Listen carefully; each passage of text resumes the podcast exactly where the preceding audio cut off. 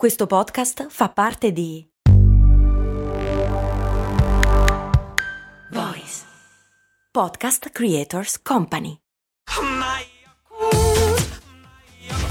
Se a volte ti senti così, ti serve la formula dell'equilibrio.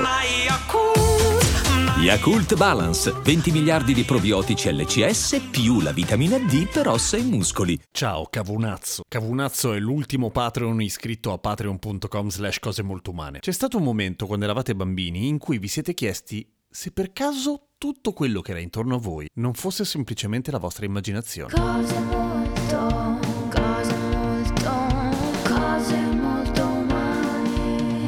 Come lo so, è normale, succede a tutti, fa parte del processo evolutivo del nostro cervellino. A un certo punto ci facciamo delle domande che anche se non sembrano sono filosofiche, anche se abbiamo 4-5 anni per esempio. E questa roba qua, questa teoria alla fine, è la teoria del solipsismo, messa giù bene da- anche da Descartes per dire, però fondamentalmente il succo del solipsismo è questo, cioè non è che non esiste nulla. Come faccio a provare ad esempio che in questo momento ho davanti a un microfono? Dovrei sbagliare...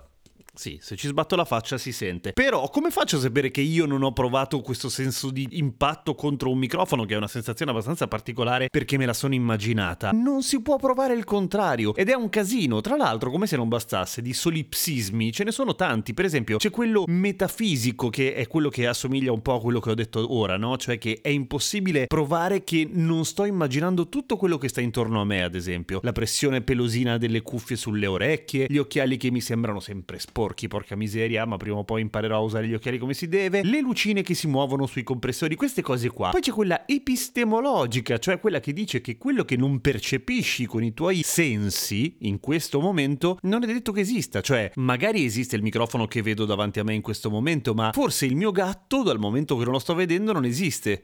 Ed è vero perché io non ho un gatto. e poi c'è quello metodologico, che è il, il solipsismo, quello di Matrix. Cioè, sto facendo un podcast? No, sei in una vasca da bagno da qualche parte e un computer ti sta sparando la simulazione di podcasting nel cervello. Pensa che computer specifico che hanno quelli là, eh? Come mai mi è venuta in mente questa cosa di parlarvi del solipsismo? Non me l'ha chiesto nessuno in realtà, lo ammetto, ma semplicemente perché ho scoperto, cioè mi stavo chiedendo, ogni tanto faccio il giro di quelli che sono le teorie più strampalate, quelle dietrologiche complottiste, no? E avete letto in questi giorni, e stiamo parlando della fine marzo, ad esempio della nave incagliata nel canale di Suez, tutti quelli che hanno detto non è vero, non è incagliata, ci nascono, non ce lo dicono e ci dovrebbe essere una ragione per cui incagliano le navi per finta. E c'è una ragione per cui ci dicono le cose o non ce le dicono per qualunque cosa e non è più a un certo punto verificabile. E l'apoteosi di queste teorie è una teoria che ha il suo sito, il suo manifesto, e tutto, è una chiesa che ovviamente è una buffonata, che però serve dal punto di vista filosofico a provare che a un certo punto la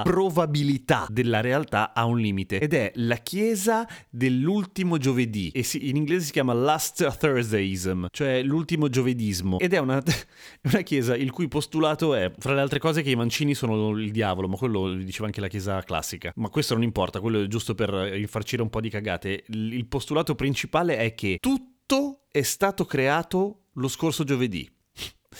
E, e se, se è già giovedì è stato tutto creato oggi, cioè tutto quello che noi viviamo, il nostro passato, il nostro personale passato percepito, i ricordi che, che abbiamo, ma anche i libri di storia, anche i documenti del passato, le foto vecchie, le foto, i dipinti del Rinascimento, i fossili, tutte queste cose sono state create giovedì scorso. Da chi non si sa. Provatemi che non è così. Non si può. Non si può, ed è il motivo per cui quando, qu- quando ci sono ad esempio i creazionisti versus evoluzionisti, ti fottono, vincono loro, cioè se tu dici guarda che noi siamo mm, l'u- l'uomo sapiens arriva da questo e prima di noi c'erano delle altre specie eccetera eccetera e loro ti dicono che in realtà, perché lo dicono eh, giuro, lo dicono, che i fossili sono, sono stati sotterrati dal diavolo per non farti credere a Dio, tu come fai a dirgli no? Non puoi. Devi succare tu. Dici, va bene, sai cosa? Vaffanculo, ti giri e te ne vai. Ma non hai vinto. È come quella cosa del giocare a scacchi con un piccione. Quando parli con qualcuno di molto stupido, ma questo esempio l'avevo già fatto anche nelle prime puntate, quelle in cui si iniziava a parlare del 5G.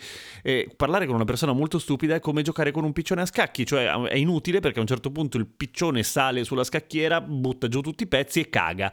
E hai vinto tu? No, ha vinto lui in realtà. Per cui alla fine, e questo ci ho ragionato adesso parlandovi, non ce l'avevo in mente all'inizio, il solipsismo è forse l'arma più potente contro i complottari. Perché tu gli dici cazzi tuoi, tu non esisti, e lui non può provarti il contrario. E gli fai un ficcone e te ne vai. Ficcone è esporre il dito medio, in modo manifesto e ostentato, così. A domani con cose molto umane.